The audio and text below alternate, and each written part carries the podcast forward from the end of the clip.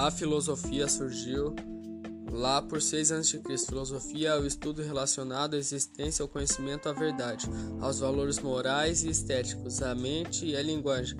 Filos significa amigo, Sofia significa sabedoria. Amigo da sabedoria. A passagem da mitologia para a filosofia foi por causa que as pessoas já não acreditavam na mitologia. Mitologia é, são as explicações mágicas e místicas fantasiosas que não existem.